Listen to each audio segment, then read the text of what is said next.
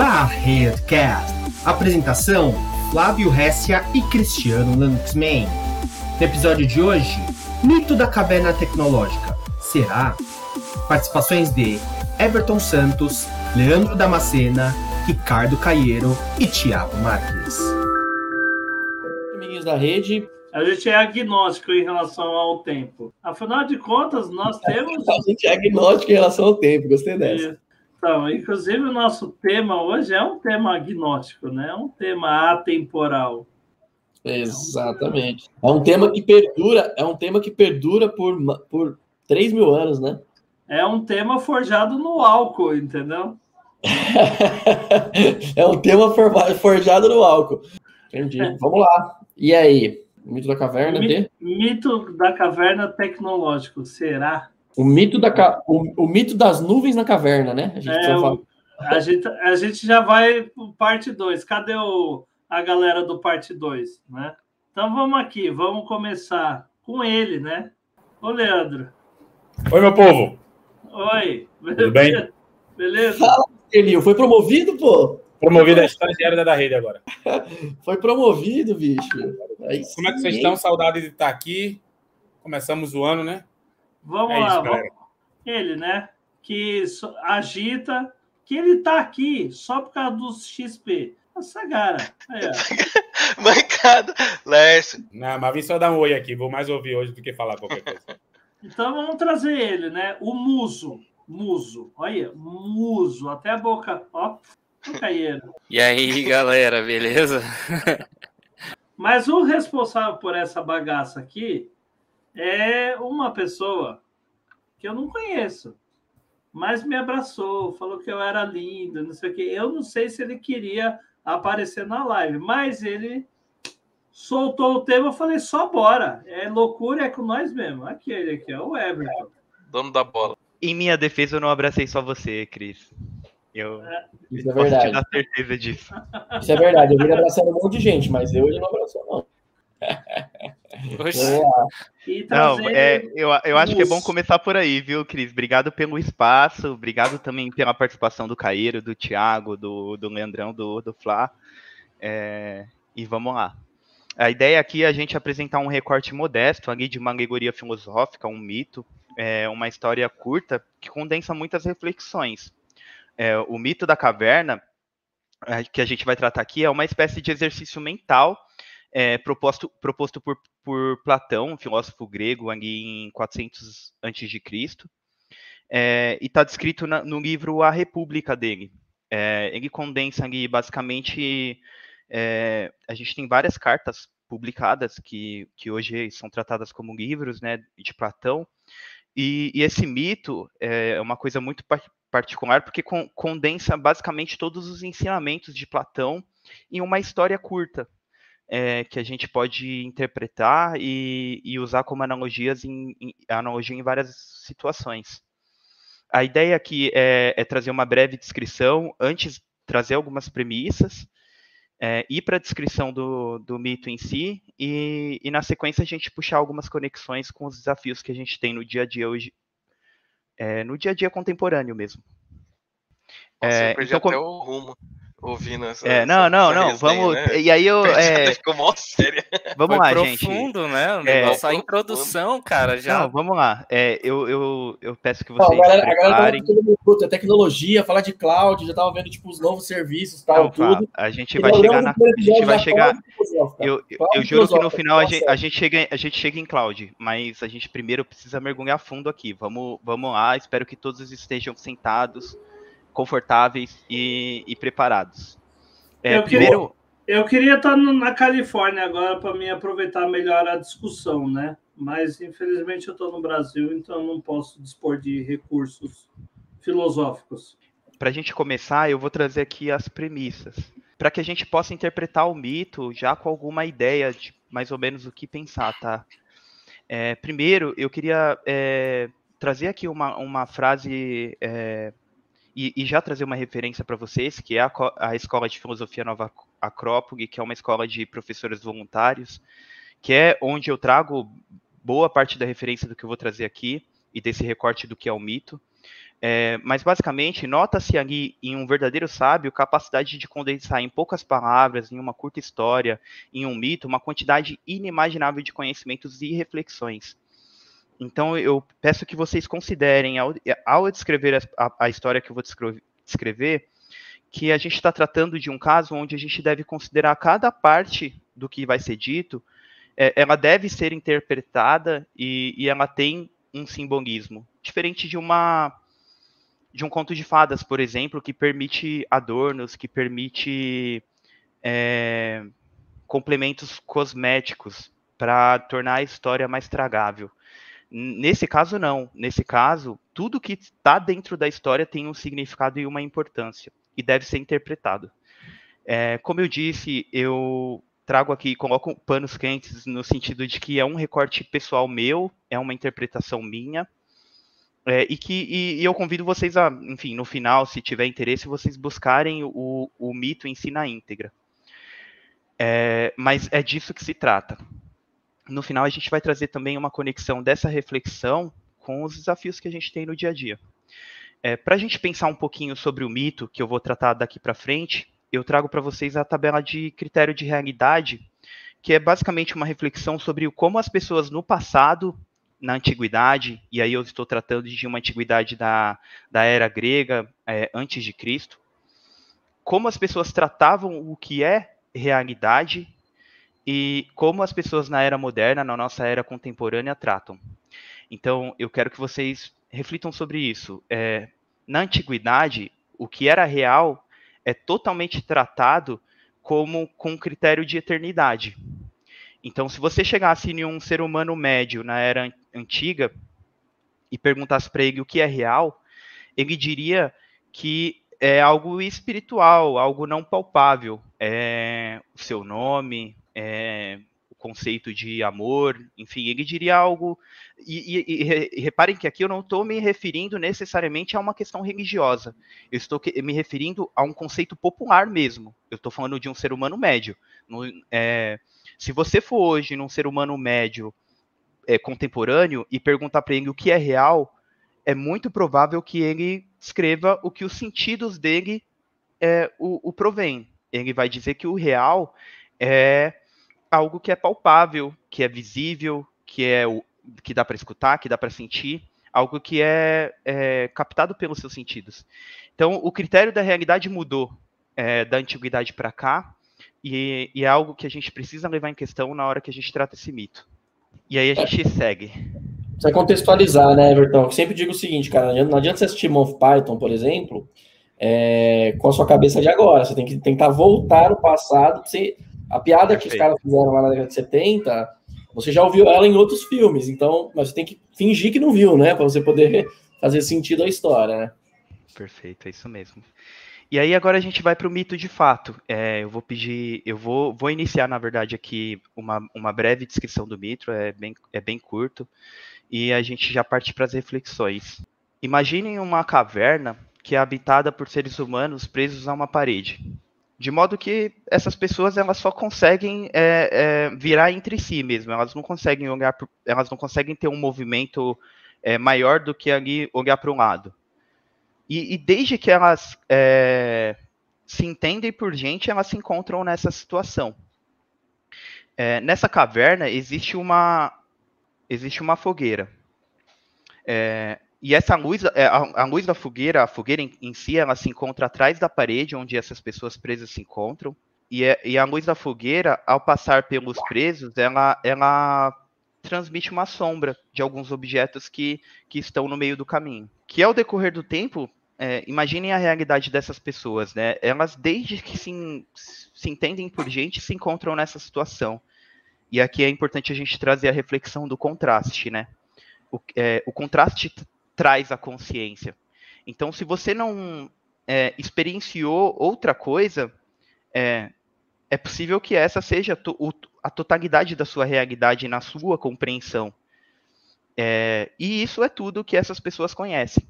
Então, é, elas passam a dar nome a essas sombras é, e, e, começar e, e, começam a tentar é, identificar padrões nas aparições dos formatos das sombras, né? Tal como a gente dá nome às coisas e tenta identificar padrões às coisas hoje.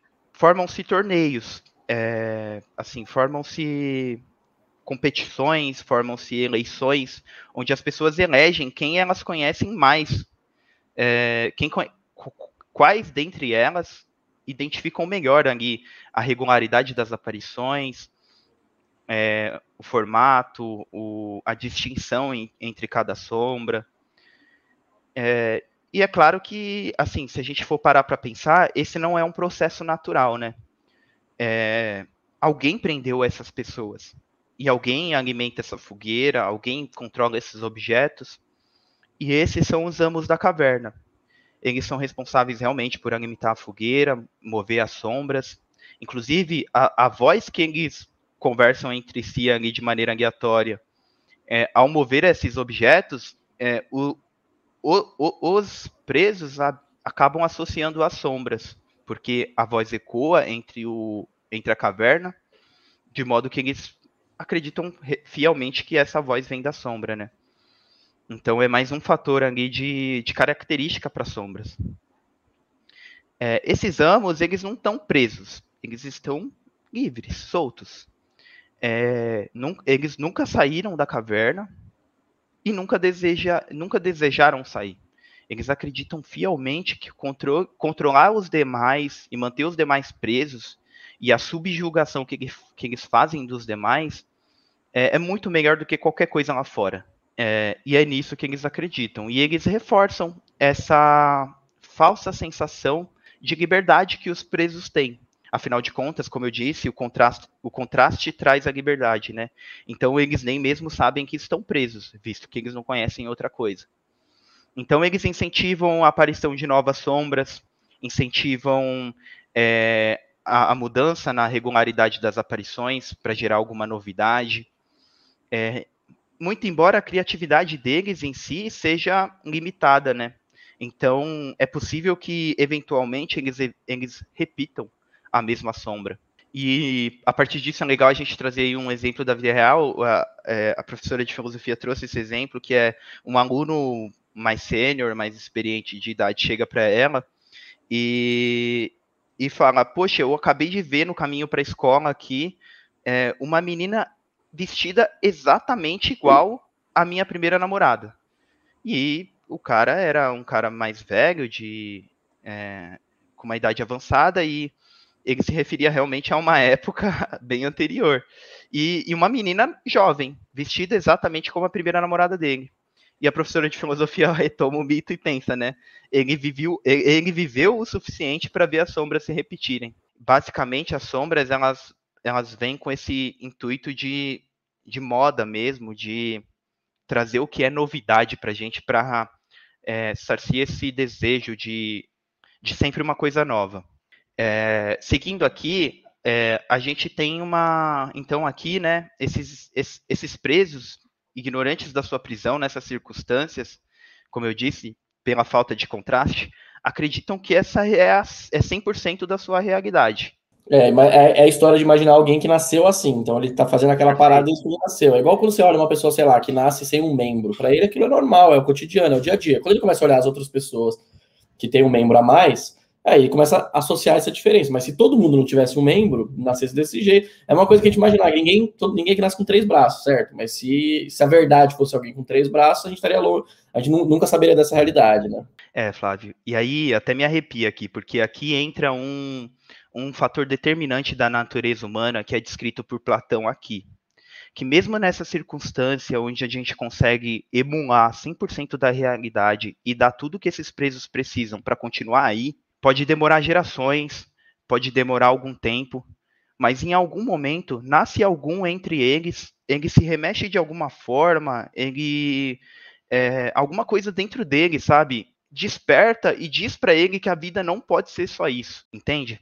E aí ele começa a se remexer nessas correntes que há muito não estavam preparadas para alguém se remexendo. Ninguém nunca se remexe. As pessoas estão muito confortáveis ali. Tudo é provido para elas. E essa pessoa começa a se remexer. É, ela realmente assim acredita que a vida não pode ser só isso. Ao se, de tanto se debater, é, de alguma forma essa pessoa se liberta.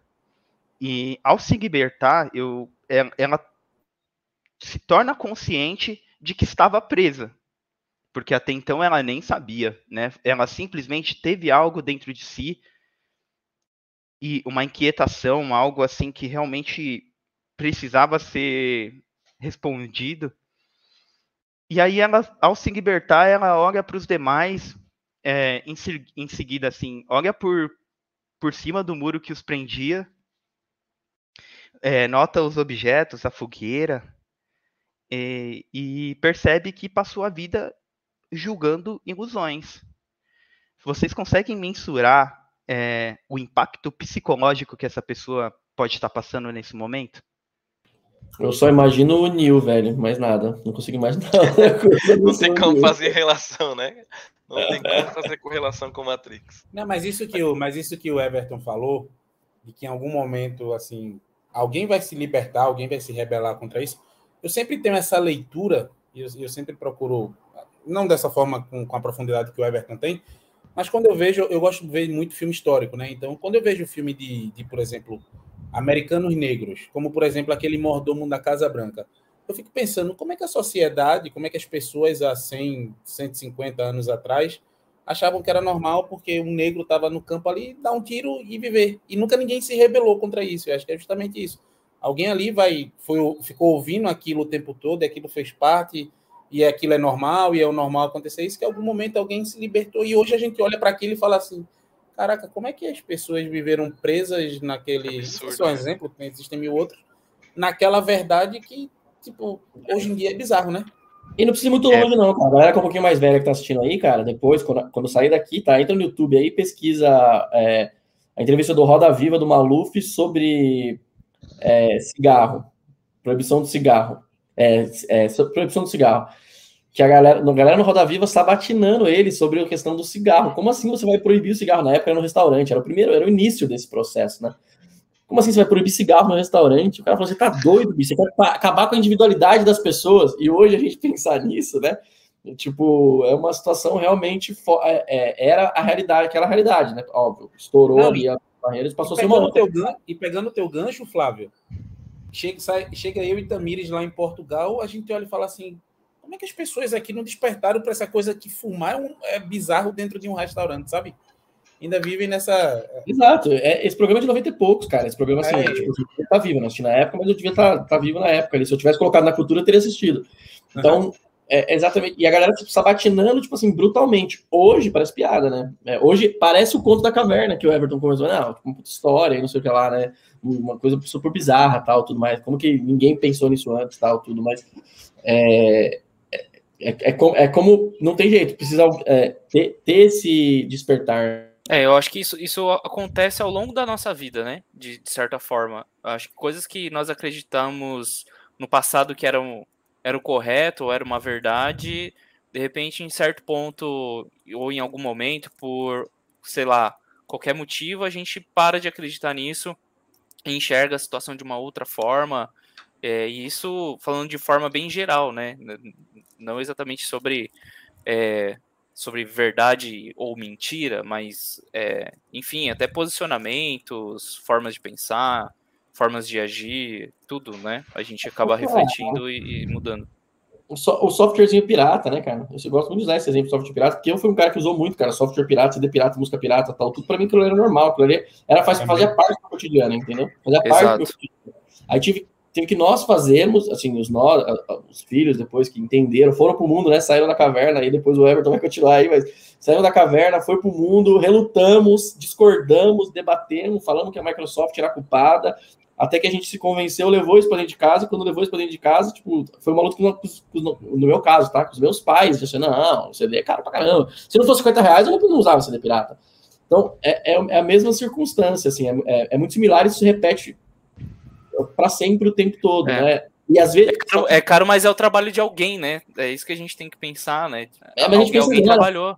Mas é fácil pensar agora, bicho, porque a gente, a gente tirou a corrente e olhou para fogueira, entendeu? Exato, é mais fácil exato. pensar. E mesmo assim não é fácil, né? Que aí co- continua, continua com a história, né, Everton? Mesmo assim não é fácil, porque na hora que você olha ali, É, você- tem, primeira sensação é dizer não, velho. A primeira sensação é dizer não, velho. É, não, é, é melhor. é- é- o certo é passar aqui as imagens, cara. O certo é a gente olhar aqui as imagens. Tipo, pô, eu nunca mais vou fazer aquele jogo maneiro que a gente fazia de descobrir qual era a próxima, de adivinha de qual era a próxima imagem, né?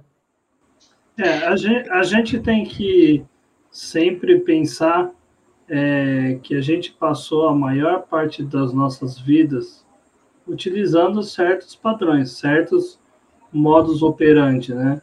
E a gente vive é, num mundo, no contexto atual, e até não tão atual, a gente nos depara quando a gente começa a, a sair da corrente, a gente depara com esse mundo que na filosofia se chama de mundo VUCA, né? Que é volatilidade, incerteza, complexidade e ambiguidade. E isso não só para as questões pessoais, mas para as questões de tecnologia. Eu diria que até uma questão que é, é um incentivo para te, te manter na corrente, né, né, Cris? Você, Exatamente. diante de tanta volatilidade, de tanta li- liquidez nas relações, você se sente mais seguro preso a uma corrente é, do que de repente enfrentando um caminho desconhecido. Cara, É, mudança. Eu queria quebrar, eu queria quebrar o padrão e dizer que eu lhe amo, Cris. Se você O quiser, quando- eu acabo meu casamento e caso com Não. você. Então, Mas, e aí- gente, deixa eu. é, Não, termina aí, Cris, perdão. Olha os spoilers, olha os spoilers. Que, É, mas- porque mas- eu preciso terminar o mito, gente. Ainda estamos no meio aqui. Você, eu, eu acho sensacional a re- as reflexões. A ideia é justamente essa, É. Everton. Mas se vocês me permitirem terminar o meu mito, eu menos- tenho certeza que tem um público na espera. Mas Pelo menos Flávio não tá dando spoiler da sua apresentação. Não, é porque eu não em- passei para ele. Ele, tá- ele, tá- ele nem, ele nem teria como. Fica, né? Porque, Não, eu tô tentando aqui, né, cara? é Mas porque ele a- não deve dominar o assunto. Como ele domina o assunto que eu falo, eu tô Ah, entendi. Eu tô no. Isso ali. Ele fala Eu tô- mais isso assim, Flávio. é nada, é nada, é nada. Eu, vou assunto, falar, eu vou falar que é engraçado como o mundo dá voltas, né? É, eu tava comentando isso com o Caeiro, 99,99% das causas que eu participo com vocês, vocês são os caras que dominam o assunto, né? Talvez o mundo tenha dado voltas hoje, né? Fica aí a reflexão. Ter- Termina aí, Everton, que aí eu. É, vamos, Você não vamos, sabe nem o que vocês estão seguir. falando, Everton. Você não sabe nem o que eu tô falando ainda. Fala aí. Nem É, deixa, eu, deixa eu Pessoal, ele seguir tá aqui. falando tanto de mito que eu tô com medo que ele bote uma foto aí no final de uma pessoa. Não, Não, não, não, não, não, não. Nossa, nossa, nossa sentido. Nossa, aí você desvirtuou até. Meu Deus do céu, velho. Leandrão, aí você Continua, até. Everton. Continua, vamos. continua. Só esquece, só ignora. Abstrai. É. É, seguindo aqui, é, então vamos retomar lá. Não? A, a gente teve o nosso, a nossa pessoa ali liberta, depois de tanto se rebater, e ela nota ali a luz da fogueira, né? A- a- eu, acho, e, e eu acho incrível essa reflexão, né? Que a luz da fogueira, para nossos tempos modernos, a gente pode pensar ali como uma lanterninha fraca ali, com duas, pila, com duas pilhas Rayovac, que corresponde ali é, à luz da nossa consciência. É o que a gente consegue dar foco. E, em geral, essa luz ela é movida pelos desejos. Quem alimenta essa luz é- são os amos da caverna. E sempre quando você olha para uma sombra direcionada pela luz da fogueira, você está basicamente seguindo é, o que alguém pediu para você pensar. E ao identificar essa luz, ele vê atrás uma luz que é a saída da caverna. E eu acho algo sensacional a partir daí, né? Porque ele já se libertou, já identificou ali muita coisa, já teve um abalo psicológico enorme, mas ele já chegou tão longe, ele precisa ir até o final. E, e agora essa pessoa solta, ela se vê em direção à saída da caverna. E é uma subida árdua. Ela está acostumada com uma luz fraca de fogueira e, e ela está saindo no auge do meio-dia.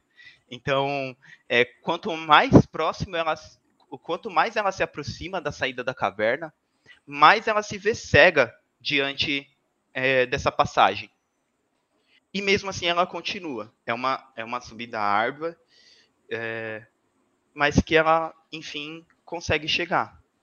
E nossa, e nossa pessoa é, iluminada pela luz do sol, é, eu queria que vocês pensassem um pouco e refletissem sobre o quanto, o quanto essa pessoa, o, o, que essa pessoa sentiria. Ela olharia para a água do rio, para as flores, para as plantas, para os animais, e enxergaria a realidade como ela é, iluminada pela luz do sol. É, sem, é, ao, sem um intermédio controlando o que ela tem que interpretar. Ela realmente enxergaria a realidade. É, e aí entra o segundo fator, sabe, de assim determinante, assim que, que nos torna humano e que esse mito traz à tona, que é apesar disso, ela ela assim, ela tá 100% liberta. Ela tá nessa nessa nova realidade com o mundo todo ao seu dispor. Mesmo assim, essa pessoa, ela não permite, ela não consegue se permitir ser feliz, porque ela lembra dos seus irmãos e irmãs que permanecem na caverna, ainda ignorantes da própria prisão e de toda a vida fora da caverna. É, isso é algo sensacional. É, hoje a gente tem um, a palavra político na, na Grécia Antiga tinha um significado que hoje a gente desvirtuou completamente. Mas a, a palavra político era justamente isso. Uma pessoa que atingiu o conhecimento pleno, a, ela enxerga as coisas iluminadas pela luz do sol, mas apesar disso, e, e sem qualquer benefício próprio, ela, ela, por opção própria, decide retornar é, a fim de libertar seus irmãos, visto que um ser humano sozinho não consegue ser feliz. E aí eu trago até um, uma breve é, uma breve fábula da, da tradição Zen que explica bem for dev, né? Se não for um dev, se não for um dev, né? Porque alguns devs conseguem é... ser feliz sozinho. Ele o código, é brincadeira. É, tem uma breve fábula da, da tradição Zen que assim não necessariamente tem relação com o mito da caverna, mas eu acho legal para a gente conseguir interpretar essa volta para a caverna, que é o, o mestre, é, um senhor já no, no, final da sua jornada, né? O discípulo chega para ele e fala: Mestre, o senhor já está terminando sua jornada aí. É, é, como que estão as coisas, né? O, o mestre fala: Não, é, o mestre bem sereno fala: Não, beleza, estou no final, estou terminando aqui, estou tranquilão. E aí ele fala, beleza, o senhor vai direto para o céu, né? Claro que a fábula é escrita de maneira. Mas é, é, é, na, na prática é isso. O, discípulo chega para ele e fala, o senhor vai direto para o céu, né? E o mestre, é, bem sereno ainda, fala, não, eu, eu vou para o inferno. E aí o discípulo entra em desespero. Ele fala, poxa, se o mestre, que é o cara mais é, correto, mais perfeito que eu conheço, mais digno não vai para o céu, ninguém vai para o céu, vai todo mundo para o inferno, ferrou. E aí o mestre, vendo o seu discípulo em desespero, resolve resolve explicar para ele o que, que, ele queria dizer com isso. Ele fala: eu, se eu não for para o inferno, quem ajudará as pessoas que estarão lá? É, se houver um homem no inferno, eu estarei lá, porque eu estou comprometido com a dor da humanidade. E qualquer um que verdadeiramente esteja, não descansaria tranquilo no paraíso, de livre consciência. Então, é, é disso que se trata, sabe? Uma pessoa iluminada pela luz do sol, ela está comprometida em libertar a humanidade. É, esse é o conceito de política na, é, de político, né, na Grécia antiga. É, e essa é a volta do, do homem, uma vez liberto e iluminado pela luz do sol, para a caverna para libertar seus irmãos. É, agora pensem na, no retorno dele. É, agora acostumado à luz do sol, né, o desafio é inverso. Ele já não mais está acostumado com a escuridão que permeia a caverna. A luz da fogueira é muito fraca comparada à luz do sol do meio-dia, né? E, e, e, fora que o ditado um, um, um ditado aqui é verdadeiro, que para descer todo santo ajuda. Então, logo ao entrar, ele tropeça e cai, se suja, se machuca, e, e enfim, se ferra todo, sai rolando ladeira abaixo ali dentro da caverna. É, imagine a situação desse sujeito ao chegar entre os seus irmãos ainda presos e interrompendo uma ávida discussão sobre as sombras, ele chega cego, sujo, machucado, tentando dizer para eles que tudo que eles estão vivendo ali é uma ilusão, é uma mentira e, e que eles precisam se libertar. É... O que vocês acham que essas pessoas, como essas pessoas naturalmente reagiriam? Elas debochariam dele, é, dizendo que ele é louco, olha a situação do sujeito, afinal de contas, a maluquice que ele está, que ele está falando. E aí eu trago essa reflexão é, até sobre, até do, do Stephen Hawking, que é o maior inimigo do conhecimento não é a ignorância, né? E sim a ilusão do conhecimento, da verdade. Porque uma pessoa que sabe que é ignorante, ela busca o conhecimento. Uma pessoa que acredita que sabe, acredita que sabe. E. Por isso que até. Por, por, por isso, por isso que a Terra é plana, né? Porque, é, é, foi uma Não, piada. Fábio, e eu, eu acho isso legal você trazer, porque é, a, gente é, a gente tem uma, uma, um ditado popular que é a voz do povo é a voz de Deus. Mas nunca a maioria na humanidade fez a diferença, foi sempre a minoria. É, na Idade Média, a maioria acreditava que a Terra é plana, realmente, estavam todos errados. Galileu Galilei, é, Giordano Bruno, eram algumas pessoas que estavam corretas. Então, essa máxima, a voz de, do povo é a voz de Deus, não, não necessariamente se aplica. É, mas eu quis, é... é, exatamente, eu dizer até o contrário, tá? No tempo contemporâneo, tá, Everton? Por exemplo, a história lá dos terraplanistas, né? Óbvio que a gente tem ali teoria da conspiração e o caramba, mas eu quero dizer é o seguinte: todo mundo fala, todo mundo é, é parte do senso comum que a Terra é redonda, né, brother? Ou é redonda, ou esférica, ovalada, sei lá como, como, qual é o termo mais adequado, mas todo mundo parte desse pressuposto, né? Só que ninguém, ninguém pergunta por que, que não é plano essa desgraça, né? É isso que eu quero dizer, entendeu? Como que não é plano? Parece plano, tem cara de plano, é, parece ser plano. É, é esse é o ponto da ignorância, inclusive é o que o, os terraplanistas tiram de. Ele, ele, eles pegam esse, é, essa situação que você colocou, que é a situação do, do, do cara tá na ilusão da verdade, ele simplesmente acha que aquilo ali é verdade, ele parte do pressuposto que é verdade, né? Então, quem aqui já se perguntou por que, que, a Terra não é plana e como que provaram isso, saca? É isso que eu quero dizer, entendeu? Talvez se a gente tivesse preocupado com isso, terraplanismo não teria boa, entendeu? É isso que eu quero dizer. É, esse é, o, é, o, é o ponto do que você vê. É, desculpa, o, o, Sagara. Mas é o ponto justamente isso. Do, do, que você vê, você acredita que seja verdade, mas não necessariamente. Né? Você está vendo ali de um ponto. Você já procurou olhar de outros pontos, né? Então, é, é justamente eu acho que é isso daí. Aí, só, é, só, só para finalizar uma informação, a Terra é uma geóide, tá?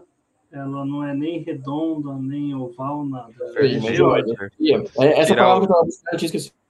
É, é se tirar o oceano ali, você tem um formato bem horrendo. Eu consigo é. colocar o oceano de forma estética. É. E tá chegando a hora da treta já, ou Everton? Ou não? É, estamos ah, chegando lá. É, a grande questão aqui é a grande questão aqui é a seguinte: beleza, ele chegou nas pessoas e aí? É, realmente ninguém vai acreditar nele? É, acabou? É o fim da história? Não. É, aqui eu acho que vale é, é, duas metáforas para a gente seguir, que é a seguinte: primeiro, a da ameba. É, a ameba é o ser mais simples possível. Ela vive pela sobrevivência e perpetuação da espécie, certo? Um ser humano, pelo contrário, é um ser super complexo, dotado de consciência, capaz de amar e com possibilidades infinitas. Nem no todos. Entanto, no entanto, se você pegar um ser humano médio, se você pegar um ser humano médio, você vai notar que ele vive pela sobrevivência e perpetuação da espécie com um pouquinho mais de conforto que uma ameba teria. Mas não muda tanto.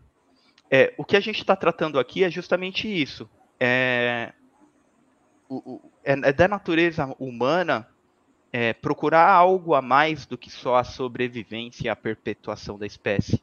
Porém, não necessariamente é da natureza de todos. É, um entre vários, é, embora todos tenham esse potencial. É, sobre, é, seguindo aqui, a gente tem a metáfora da mulher grávida, que explica justamente essa questão, e aí eu quero que vocês entendam bem essa questão que eu disse sobre não ser da nat... não necessariamente a gente consiga trazer todos. É, o Platão ele foi discípulo de Sócrates, que foi é, um, um, filósofo, é, o mestre de, de, de Platão, e, e, diferente de Platão, ele não deixou nada escrito. O que a gente sabe sobre Sócrates foi Platão que deixou. É, e, e, enfim, Platão é, morreu, lutou contra os sofistas. É, aliás, Sócrates um, um, lutou e morreu contra os sofistas, mas é, é interessante trazer aqui é, uma reflexão é, que, que Sócrates, é, que Platão herdou de Sócrates, que é sobre a sua mãe, que era parteira. É, a mãe de Sócrates era parteira, e era uma parteira excepcional. É, e por mais excepcional que ela fosse, é, não adianta, ela não conseguiria dar luz a uma mulher que não estivesse grávida.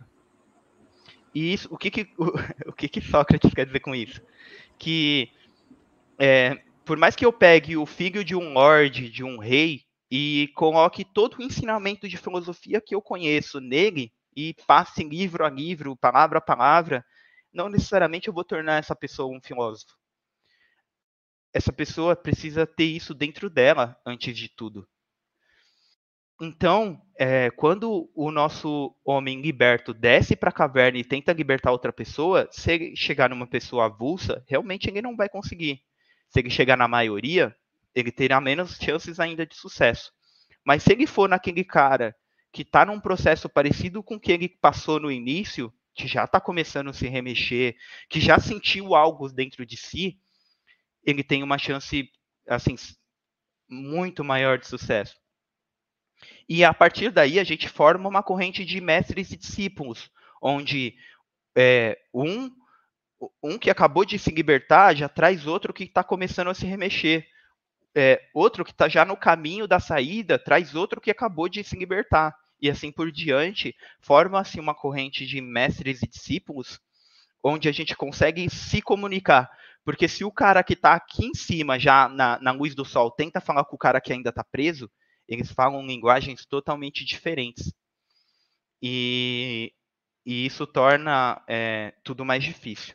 É provável até que ele, ele venha a ser considerado um louco, como eu trouxe no primeiro exemplo. É, ô Everton, só para fins didáticos aí, por que, que ele não chega lá, chama todo mundo e todo mundo vai? Porque é, essas pessoas ignorantes da sua prisão é, lutarão para defender suas correntes é, elas estão numa posição confortável. Imagina a situação delas, elas estão, é, pode ser que um dentre eles esteja numa posição hierárquica super confortável. Ele é o mandante da, de tudo, é o cara que melhor enxerga sombras, é o cara que está assim, ele dedicou a vida toda dele para isso. E chega um cara farrapo, machucado, sujo, e do nada fala que tudo isso é uma mentira, que ele tem que largar tudo isso, que o que, o que ele dedicou a vida dele toda é uma ilusão. Então, assim, a primeira reação de qualquer ser humano vai ser defender isso. E rechaçar o cara que está propondo essa mudança, que não faz sentido nenhuma, né? É, o Windows 10, por exemplo, é uma, é uma droga, né, cara? O Windows Vista tá rodando bem, né? É tipo isso, né? É, mas a gente tem, tem uma história muito famosa, né? De um que, que tá escrita aí há um bom tempo, mais de mil anos aí, mais de dois mil anos, inclusive, de um cara que chegou contando várias coisas, tentando libertar as pessoas, né?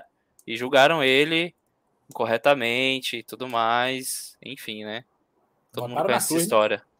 Exatamente. Exato. Exatamente. Sempre vai ter, né, Ricardinho? Sempre vai ter aquela, aquela pessoa que vai. Eu não diria que contra o sistema mas aquela pessoa que vai enxergar de forma diferente, tá? Eu, eu gosto de dizer que tudo na vida é baseado em perspectiva. Então, a, a, forma como que você vê o mundo, a forma como que eu vejo o mundo diz muito sobre sobre cada um, né? A gente pode estar olhando para o mesmo lugar e vendo coisas diferentes. Então, eu acho que o, o um dos principais pontos né, que a gente pode trazer dentro do, da, das questões levantadas hoje é isso. É talvez é, você sair da, da, do comodismo ali, né? E se mexer para tentar buscar coisas novas. E, e, sendo bem sincero, às vezes eu nem, nem considero que as pessoas que estão sentadas de forma cômoda ali, elas estão erradas, saca? Entendeu? Então, tipo, se Na pra verdade, elas tá... eu acho legal, Thiago, o ponto que você colocou. É, muitas vezes, na verdade, o erro tá na forma que elas são comunicadas, né? Como eu disse, Exatamente. se a gente pegar o cara que tá lá em cima, ele tem uma realidade muito drástica para passar para essas pessoas e o contraste é enorme. Mas se a gente pega o cara que acabou de se libertar, ele tem uma chance maior de se comunicar com o cara que ainda tá preso. Porque ele acabou de vivenciar a libertação ali, a- a- essa passagem. Da- do mesmo modo, se a gente pega o cara que acabou de chegar na metade do caminho ali da subida íngreme, ele tem condições de dar a mão, estender a mão e, e- e- e puxar o cara que tá chegando perto dele ali já. Agora, quando a gente pega os extremos, a comunicação ela é realmente inviável. É, a gente Isso- vai tornar, é, vai, vai, vai ter um menos- estranhamento. Desculpa, Everton, isso mais ou menos comprova aquela, aquele dito popular que fala você é produto e moldado pelo meio que vive? De certa forma, é, faz sentido, faz sentido, Léo, mas eu acho que isso traz uma reflexão além que é, apesar disso, algo dentro de você tá além disso, sabe? É, não Tudo totalmente. Senão ninguém sairia da caverna, entendeu? Exatamente. Mesmo Sim. que o seu ambiente te dê tudo, algo dentro de você vai te provar que isso não é a realidade total. É, eu queria trazer agora, para finalizar, gente, alguns simbolismos é, para a gente seguir com a reflexão. E aí a gente já parte para sangue. alguma, pra algumas referências contemporâneas. Eu quero ver sangue. É, então, seguindo para o simbolismo, né? O que que, o que, que, são, o que, que é a sombra, a fogueira, a luz? A- as sombras, é, elas nada mais são que o mundo material na, na, inter- na interpretação de, de Platão original. É, elas nada mais são que o mundo material. Como eu disse, né? Na matriz aqui do que é real e do que é ilusão, é, é tratado na, na, na era antiga o que é real como algo que é eterno por consequência, nada que é material, vocês há de convir comigo, e mesmo os sábios antigos já sabiam, nada que é material é eterno. Nada que, é, nada que existe pode se considerar seguro, porque está determinado a deixar de existir. É, então, as pessoas tratavam algo palpável, algo que você consegue pegar, como algo ilusório, que você tinha que é, estar além disso na antiguidade. E nesse sentido, o que, que era real? É, como eu disse, né, conceitos abstratos, não necessariamente religiosos, conceitos abstratos, é, como o seu nome como pessoa, como a, ver, é, como a justiça, o amor, conceitos abstratos, que são é, também construtos humanos. É, o amor eu não sei se. É claro que aí a gente entra em outra discussão. O amor, Não, a beleza, a justiça. Ah, É, a Ruth, vai ficar brava Mas- se falar isso. né? não, não, mas eu, eu trago a provocação, que é, é uma reflexão legal de se pensar. O amor, a justiça, a beleza, são coisas que já existem na natureza ou são construtos humanos? A matemática, ela foi criada ou descoberta? São coisas assim sensacionais que a gente pode entrar e tudo parte um pouco daí. É, voltando aqui, que eu me abri um parênteses, deixa eu fechar, gente, perdão. É, voltando aqui, os simbolismos das sombras é isso, algo palpável que você e, e repara como isso é muito da, da nossa natureza, né? O quanto a gente se apega a questões materiais é justamente isso, a gente transcender. É, tem uma questão é, na cultura egípcia antiga, é, no julgamento que as pessoas passam ao, é, ao morrer, que é o peso dos seus corações. É, um egípcio antigo, ele se preocupava muito, e ele escrevia ali no livro dos mortos dele, e ele- ele escrevia uma oração para o próprio coração pegar leve com ele no julgamento final. Porque se o coração dele pesasse, é, aliás, questões materiais pesam, e se o coração dele tivesse desejo por questões materiais, o coração dele pesaria no na balança do juízo final egípcio. Então ele precisava focar em que- o coração em questões é, puras, não materiais, porque dessa forma o coração dele não pesaria ali. Então é assim, tudo tem essa meio que essa relação. É, o simbolismo da fogueira é, é justamente hoje, trazendo para uma, uma, uma visão moderna é isso, é você ter uma lanterna ali com uma, pi- uma pilha fraca, que é o que é tudo que você tem e é a luz dos seus sentidos. e que você julga a realidade por ela. É, você não, não acredita que a realidade possa ser algo além é, do que aquela luz te aponta. O problema é que o que direciona essa luz é, é a vontade dos seus desejos. É, e usamos da caverna, ao, ao, ao, é, ao, fazerem a gestão ali da, da lenha dessa fogueira, eles são muito é, perspicazes ao direcionar os desejos que a, a, humanidade ela tem um desejo de você hoje compra um carro, você já ano que vem vai querer o carro do ano. Você sempre está procurando algo que você não tem. E os Ambos da Caverna eles são especialistas em trazer para a humanidade essa, essa falsa sensação de satisfação. É falsa porque assim que você obtém, você já quer a próxima. E eles já estão sempre trabalhando na próxima. Que é essa, esse conceito de que a gente pode hoje pensar de moda e, enfim, muito mais, né? Já a luz é, é a metáfora para é, para ver, a verdade, a luz, a luz do sol, mas principalmente é, para uma sabedoria é, no sentido do bem. É, veja o bem, é, se a pessoa sai lá fora e, como o Flávio diz, começa a desenvolver um código e não, e não se preocupa com os caras que estão lá presos, ele não necessariamente foi iluminado pela luz do sol. É, a pessoa verdadeiramente iluminada pela luz do sol, ela está comprometida em trazer a humanidade com ela. É, e nesse sentido, ela está comprometida aí, se ela está muito bem, fazer com que todo mundo fique bem, entendeu?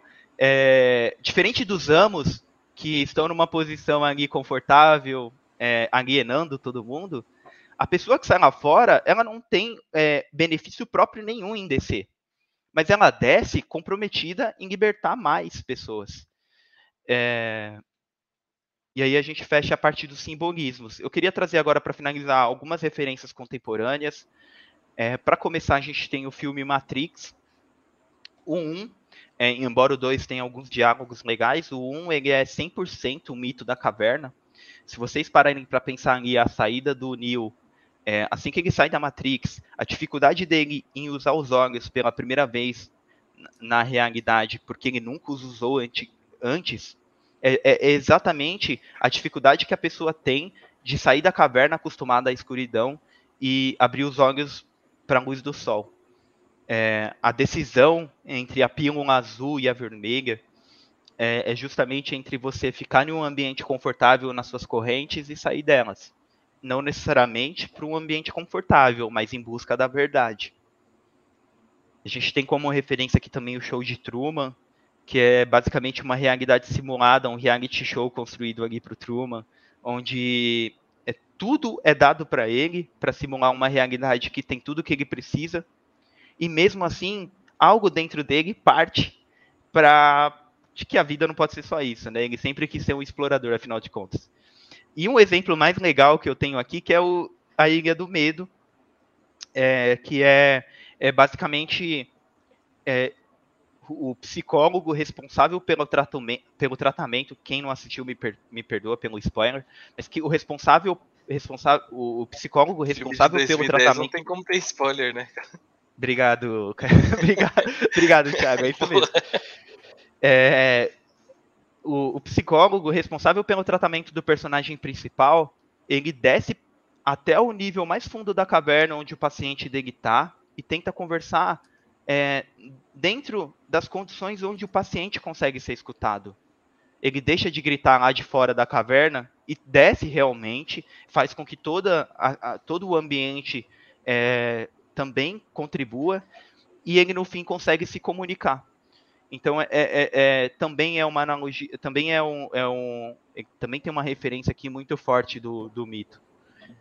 É, enfim, aí agora eu abro para vocês. Agora eu finalizei, falei para. Cara, eu nunca, eu nunca tinha pensado na Ilha do Medo com essa, com essa visão, cara, para falar a verdade. Legal, né? Legal, né, Flá? É, nunca tinha pensado, que animal.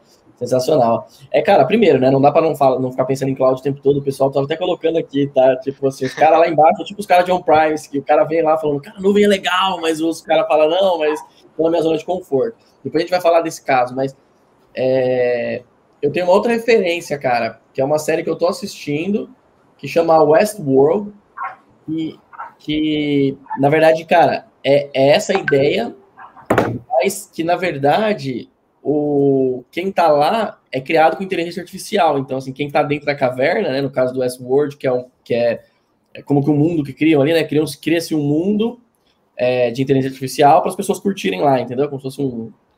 Como se fosse um, é um, é um parque de diversões. É, um parque de diversões. Como se os bonecos do parque de diversões, é, cara, criando consciência, afinal. Como se fosse um Second Life. É, exatamente. Como se o, se o personagem. É, o Second Life, mas como, como, se o bot, na verdade, ele. ele, ele é, a gente tivesse a interpretação do, na posição do bot, né? Que aí o, o próprio bot, ele, ele, ele, é uma inteligência, né? Apesar de ser artificial, ele é uma inteligência e tal, tudo alguns, mais. Então, alguns tomaram consciência, né, do, do, do é. que estava rolando ali, foram em busca de descobrir e tal. É Exatamente. animal essa série. Exatamente, é. é cara, mas animal, o, o Everton. É, cara, eu, eu confesso que eu já conhecia o, o mito e tal, mas você trouxe várias, várias, várias reflexões aí, várias aplicações práticas, porque assim, é muito maluco porque a, o, a história ela, ela tem várias, vários prismas e várias óticas. É, e até, até comecei colocando esses panos quentes porque é importante. Eu trouxe um recorte meu da minha interpretação. É, quem, enfim, achou interessante, achar válido buscar o mito na fonte, é, é sensacional aqui para ter a própria interpretação. Mas aqui foi um recorte meu, modesto.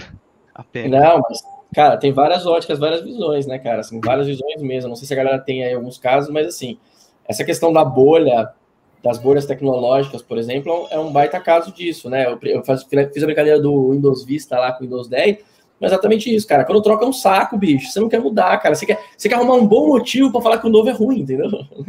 Você quer usar um bom motivo, tipo assim, provavelmente o cara que saiu da caverna e não queria, ele olhou e falou assim: não, puta, é muito claro, lá é tão, tão gostoso. É o famoso, mas sempre foi assim. Exatamente. É. Tava é, funcionando. Sempre antes. fizemos, sempre fizemos dessa maneira, por que, que tem que mudar agora, né? Então, enfim. O time que tá dando certo não se muda, né? E se, é. e se parar para pensar, é, nós tivemos praticamente dois anos de mito da caverna, né? Que a gente vem de uma pandemia, né? Que, Ainda estamos, né? Estamos na trilogia é, agora. É, é nós estamos no, no, no Survive, né? No, no, no. É... Ah, o Luigi aí, ó. Nós estamos na. Nós estamos vivendo Resident Evil e ninguém percebeu ainda. É, véio. nós estamos no modo, no modo 3 da, da bagaça. Mas, tipo assim, cara, até então o nosso modo. O nosso modo operante era aquele. Putz, do nada, tipo assim, caramba, velho, todo mundo para casa, agora é o novo normal, agora é o mundo híbrido, agora, putz, é, teve que, que fazer uma transformação é, ágil nos times. É, putz, a Cláudia, pô, a Cláudia é mesmo, pô, tem a, o Cláudio lá que pode nos ajudar e não sei o quê. Então, assim, criou uma não. luz que. Cara, esse exemplo da Cloud, Cris, que a gente tava falando de Cloud tal, o pessoal brincou aí, né, cara? É, tipo, é o cara do on-premise que não olha a nuvem. Mas, cara, é normal, cara, porque assim, eu me coloco no lugar de quem está dentro da caverna nesse sentido, Deixa ou seja, de quem, tá lá, de quem tá lá dentro da. Ele está acendendo e apagando a fogueira aqui, né? É. De quem está lá do lado da. Do la, assim, eu, quando não conhecia tecnologia, eu já falei isso várias vezes aqui né, nas lives.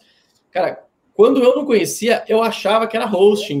E eu tinha uma visão e eu tinha uma visão muito é, superficial da coisa, né? Você já deve ter passado por isso. O Sagara, eu conversei com o Sagara uma vez sobre isso, lembra, Sagara? A gente estava conversando e eu tava assim, cara, não é isso, brother. Não é hosting, não é servidor, não é nada. Ah, não, é só mudar. Não é, cara. É muito mais do que isso.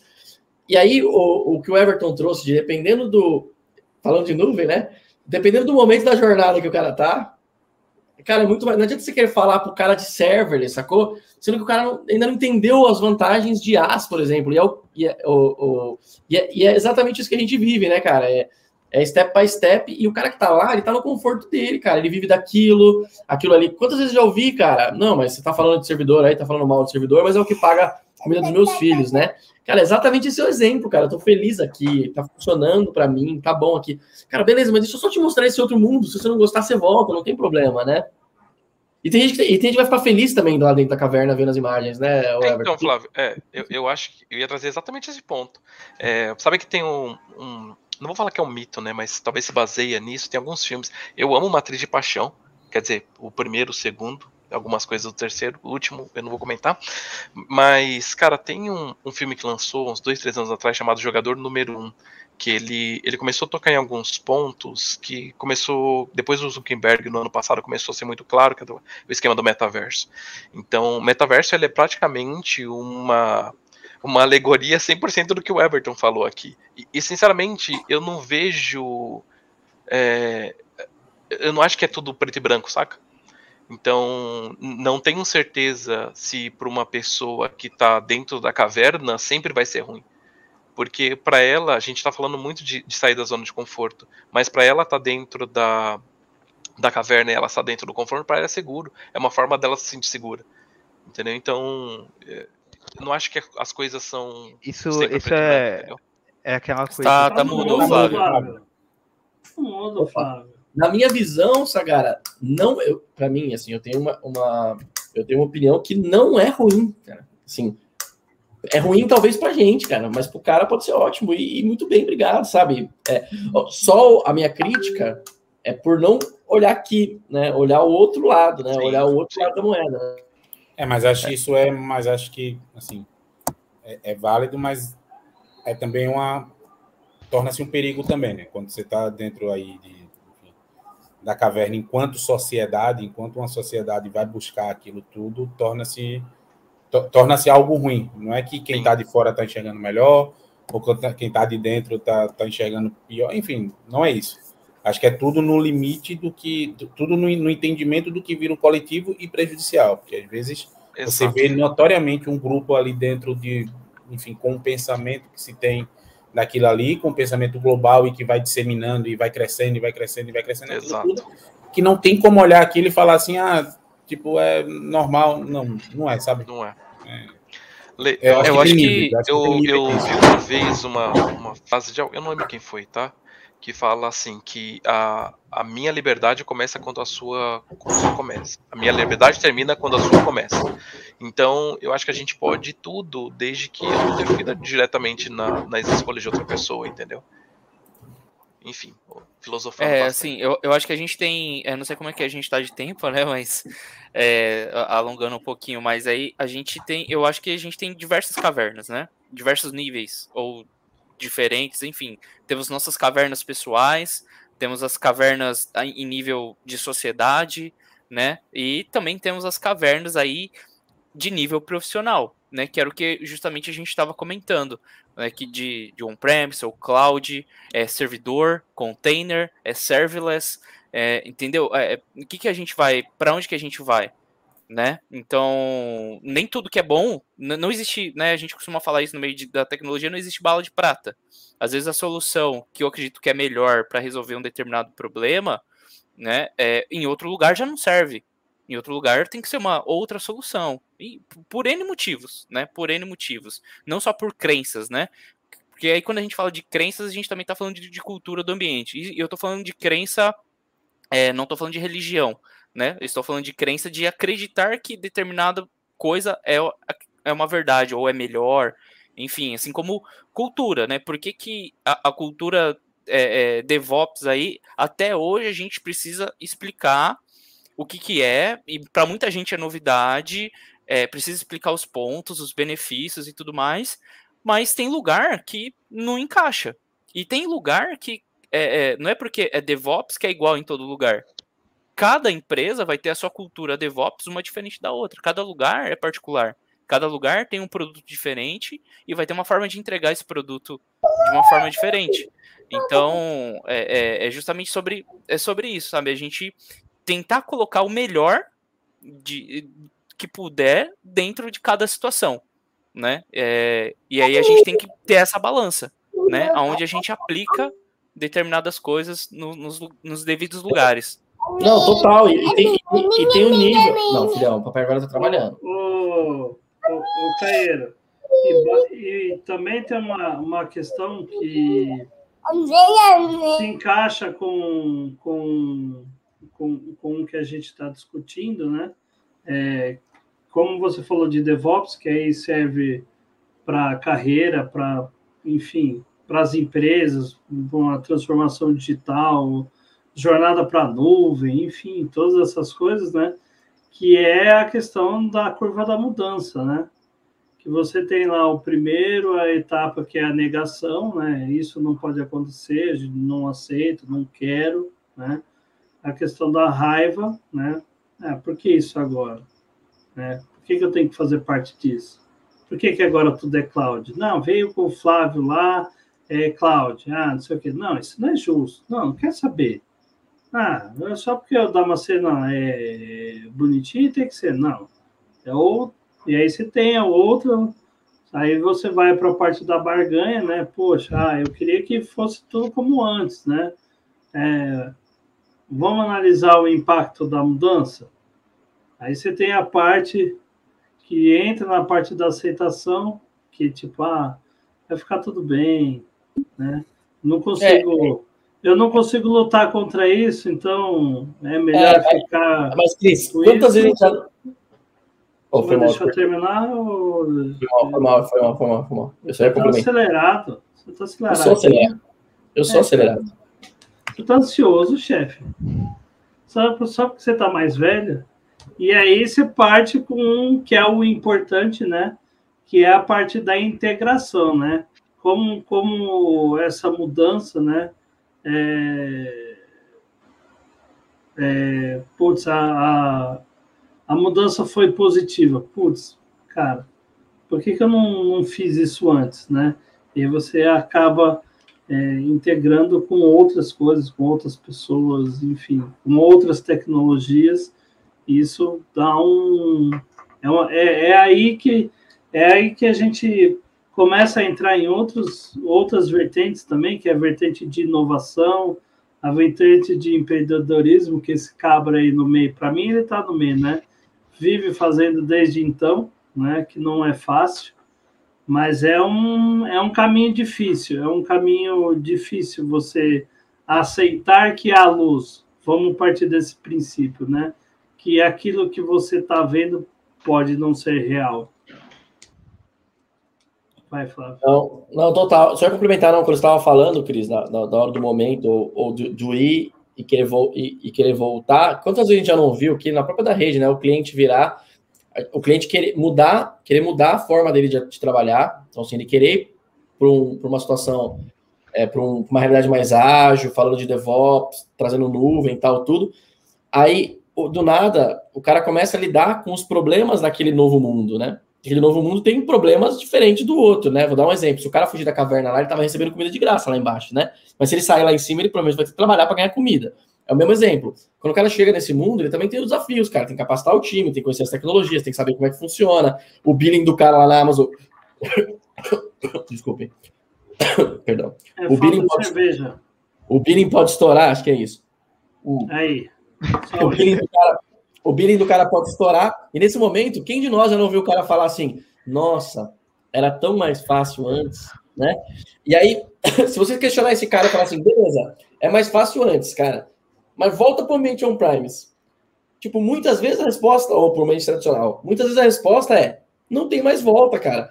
E, e se o cara pensar em voltar, ele começa a analisar o todo, começa a dar preguiça, porque você não é mais o mesmo, né?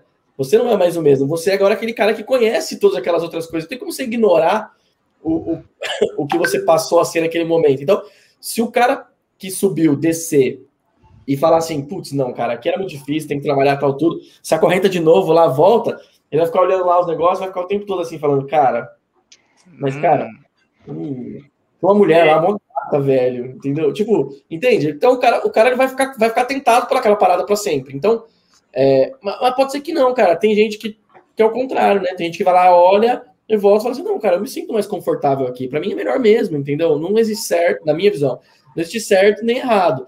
Mas a, a mas, mas, a ignorância é o problema, porque quando o cara não conhece.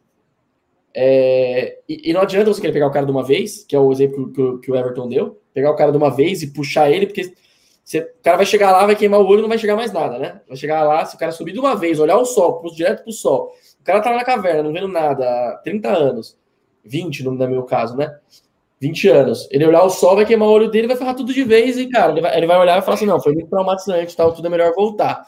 Agora, é, é, é a, a grande, o, o, grande ponto é esse: há muitos prismas, mas na minha opinião, né, eu acho que a, a ignorância, ela nunca é positiva, né? Porque você tem que conhecer o outro. Eu acho que é importante conhecer o outro prisma, né? O outro prisma pode ser muito melhor, muito mais legal, mas para você pode simplesmente não ser, né? Sim, a, a você ter a consciência da ignorância é positivo. O problema é justamente você achar que, que você tá com tudo ali já. É sempre a gente sempre tem algo a mais ali a descobrir, né? Eu vou eu vou deixar um vídeo aqui para a galera para mais ou menos exemplificar toda essa questão de mudança que a gente está falando, né? Teve um cientista é, que ele pegou a bicicleta e ele inverteu o guidão. E ele deu para a galera, falou, anda, né? E aí, bug, né? Porque a, a reação neurológica do cérebro mediante a mudança, né? Tipo assim, cara, e agora? Né? Tipo, como é que, cara, é só inverter o, guidão, entendeu? Tipo, é a questão de adaptação, cara. Putz, é, eu virava para a esquerda, eu vou ter que vir, eu vou ter que virar para a direita, né? Você vai se adequando. É igual, é igual a minha esposa quando dá ré no carro, né, bicho? Mas depois acostuma, mas no começo, né, cara? Uma boa, uma boa comparação também aí é um caminho na grama. É, o cérebro meio que funciona assim.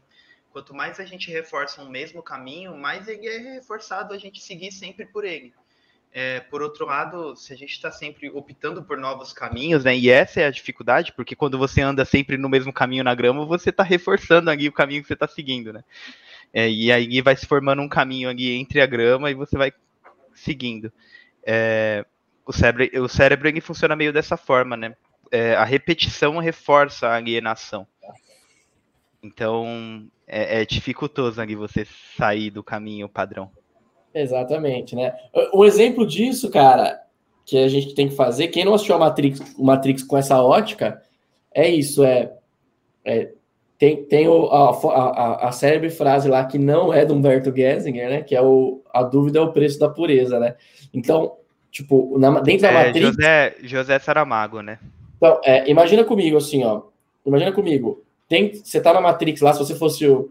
É, quem assistiu Matrix vai entender, né? Eu, tá dentro da Matrix é muito mais legal do que a situação do Neo, cara. E quando eu penso no, na situação do Neo, se eu queria estar tá dentro da Matrix e ser ignorante, viver uma vida inteira, ou sair e viver aquele inferno de vida desgraçado, eu preferia estar tá, tá dentro, não é? Cypher fez isso, velho. Ele saiu do primeiro filme. Na verdade, ele morreu, mas ele saiu. Ele quis, ele quis ele voltar, quis, né? Exatamente. É, exatamente, entendeu? E é então, perfeitamente compreensível. E é perfeitamente compreensível, exatamente. É, exatamente. Agora sim. É, e eu lembro assim, é, desculpa, só, né? é, fazer esse parênteses do Cypher, cara, que eu acho que é, é bem isso. Assim, ele quis voltar e ele não se importava, por exemplo, só, como que a máquina sabe que o frango tem gosto de frango?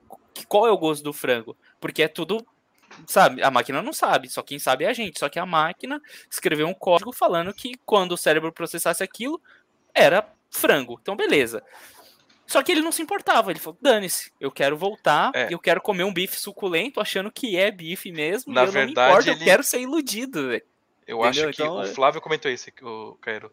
O Flávio falou assim, cara, quando você descobre o outro, quando você sai da caverna e volta, você não volta o mesmo.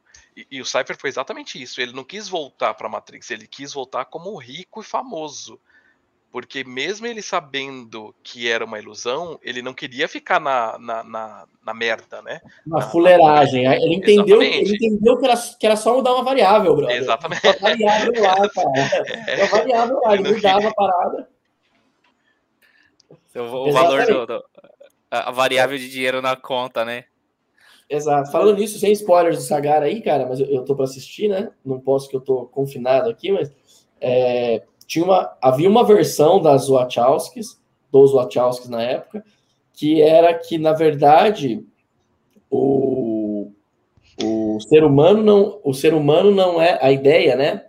o ser humano não era o, a ideia não era o ser humano ser uma bateria, né? Só uma é cultura aleatória, né? Não era ser uma bateria, né? Era era ser um processador, que faz mais sentido, porque nós somos melhores processador do que uma bateria, certo?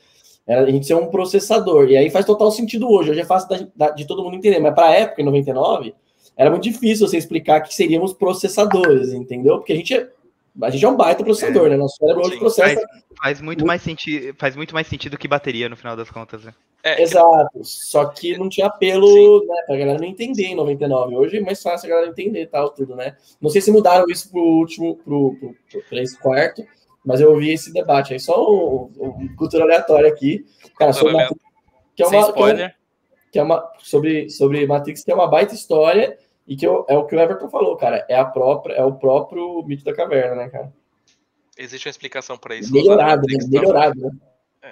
Em resumo, Existe uma explicação para isso nos Animatrix. em Os Animatrix são muito melhores do que o Matrix, por Verdade, incrível que pareça. em resumo para essas 24 pessoinhas que estão aí, né?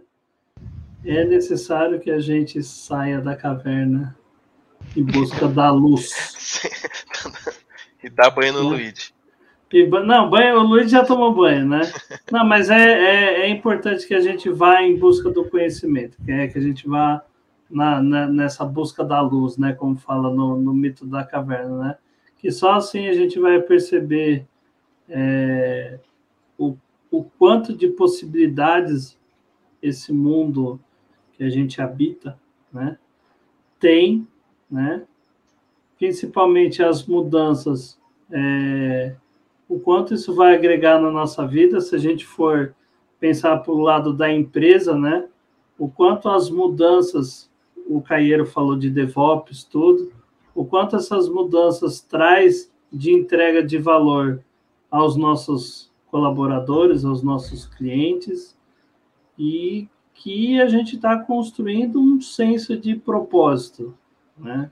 Para que, creio eu, né? é, percebendo que lá aquela fogueira não é tão legal, né, para que a gente não volte né, para frente da fogueira. Né? Então, que a gente busque essa transformação constante em nossas vidas, mudando, ah, faz o bingo aí, Flávio, mudando o mindset, né? buscando sempre o lifelong learning. Né?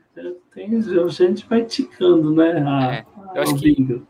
É, é, é muito isso, né, Cris? É, é buscar o conhecimento. É, completando o que você falou e adicionando um pouco mais naquilo que eu já tinha comentado, né, para fazer minhas considerações aí finais, é, é justamente é, não necessariamente existe uma solução. Não é porque a sua solução está funcionando e atendendo, de repente, até a sua necessidade de uma determinada forma, é, que ela é a melhor, beleza? Podem ser que tenha algo melhor ainda e que vai te dar um resultado muito melhor, mas você só vai saber se você sair da caverna. Você precisa comparar, você precisa ter métrica, né? Então, não necessariamente, às vezes você não está nem vendo a sua dor, o seu problema, né? E, e você precisa sair um pouco, enxergar com uma outra ótica, ver outras ferramentas, ver outras soluções que podem melhorar ainda mais o seu cenário, sua performance, a sua entrega, enfim, várias um coisas. Pode ter vários vai- benefícios. Vai Se um na caverna tivesse CloudWatch, não, tava, não tinha esse problema. Mas, Ah, exatamente. É, e, e pegando o gancho de DevOps, é justamente isso, é melhoria contínua, né? Por isso que ele é o 8, né? É o infinito lá, certo? A, a gente tem que estar sempre melhorando, olhando, sabendo o que está acontecendo, buscando conhecimento e agregando valor, né? Senão, E tomando a decisão se vai ou não vai também, né, cara? Quando a gente fala desse mundo de tecnologia, cara, aí, aí, aí mudou, porque você tem, cara, é, a- você tem a ignorância, mas, mas você não tem a opção da ignorância versus a não ignorância. Você tem a opção da ignorância versus milhares de não ignorâncias. E aí você tem que definir, cara, decidir, cara. Temos aqui os. é, Eu gosto muito de usar o Circle CI, que teve um episódio de um cliente aí que os caras falaram, mano, que Circle CI, velho? Sai fora. No final, estão usando Circle CI pra caramba lá. Mas, mas, mas no primeiro momento eu pensei isso também, cara. A roleta da tecnologia, né? Tipo, Startup É. Bingo. você vai definir a tecnologia ali, cara, e, e pode ser que, ela- que, seja melhor ficar dentro da caverna para aquela situação, porque pode ser que o, a adoção daquela, daquela nova tecnologia é, não seja bacana, não seja bom, não seja legal, né? É, é claro que se você tá lá na caverna, vocês estão, vamos supor que estivesse incêndio da caverna, beleza? Aí vai um e volta. Aí é o louco, né? É o louco. tá Aí- uma suruba louca na caverna, velho. Aí é, o... é... Aí é o louco. Aí vem um, é o louco, beleza? É, é difícil acreditar em um, concordam? É muito difícil acreditar em um, cara. Porque o cara veio lá contando a história do Circle CI, entendeu? A Circle CI é fera, muito melhor que Jenkins, tal, tal. É um. Aí, cara, vai, vai outro e volta dois. Aí vai outro e volta 50. Aí, tipo, peraí, né? Aí a história começa a mudar completamente. Quer dizer, o, o mito ali, a, história, a história traz pra gente várias interpretações várias análises que a gente pode fazer de, de como a gente levar e guiar a vida. Porque a real é que, a princípio, o pri- o primeira, a primeira é decisão que a gente toma, quando a gente vê o cara, se a gente estivesse na caverna, isso é verdade, cara, se a gente estivesse dentro da caverna e voltasse um cara falando que chegou lá e viu um bagulho top, velho, que é tipo, mano, tem ninguém entender nada, cara, tipo, ninguém ia querer ir, velho, essa é real, eu, eu acho que eu não iria querer ir, entendeu? Mas, mas olhando agora com outro prisma, parece muito burrice não querer ir, né? Mas é porque, óbvio, é mais fa- é, é Você tá olhando de cima, né, cara? Exatamente. óbvio, né? É. É isso.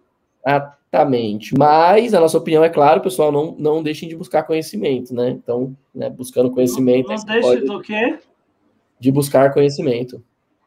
Aí, garoto. Ah, entendi, entendi. Inclusive, temos eve- evento da Escola da Nuvem amanhã, hein, pessoal? Aproveitando que é dia. É, Temos evento da Escola da Nuvem amanhã, né? Com a única é, AWS Community Hero da América Latina. É, a primeira a primeira da América Latina, a primeira do Brasil e ainda a única mulher é, vai participar amanhã. A gente faz um evento bem legal lá da Escola da Nuvem, organizado pelo Felipe Barreto, pelo Felipe Barreto da da Solving. É, ele é um dos ele é um dos é um embaçado. um, emba um embaixador, um community hero e um e um dos organizadores da Escola da Nuvem também, dos voluntários da Escola da Nuvem. E ele, cara, ele preparou um evento muito legal, que o último foi sensacional, né? Na verdade, é, cara, não é um evento, uma live, né? Cara, a gente tem lá a Vanicinha, que vai apresentar ali e, e- e compartilhar o conhecimento dela, mas depois todo mundo é, é sugado para salas individuais, onde a gente tem a oportunidade de compartilhar o conhecimento com quem mais precisa. Então, cara, fica o, o formato ficou animal. Eu participei da última, foi sensacional. É isso, Everton. Joia, hein? Eu que agradeço, gente, de verdade, pelo espaço, pelo complemento, pelo, pela disposição de todos. Eu sei que foi um tema bem atípico aí. Agradeço pelo espaço que vocês me deram. Nada é atípico. Não existe ignorância, entendeu? Existe falta de conhecimento. Tipo, cara, beleza, vamos lá. É isso aí, vamos falar.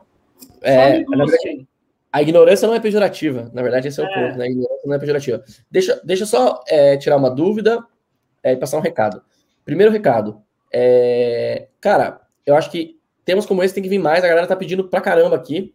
Então, Everton, eu acho que esse é o primeiro de uma série aí de cloud filosófica, né? Pra gente trazer é, um tema muito di- diverso, é, muito, é, de modo geral, diferente do que a gente tem feito.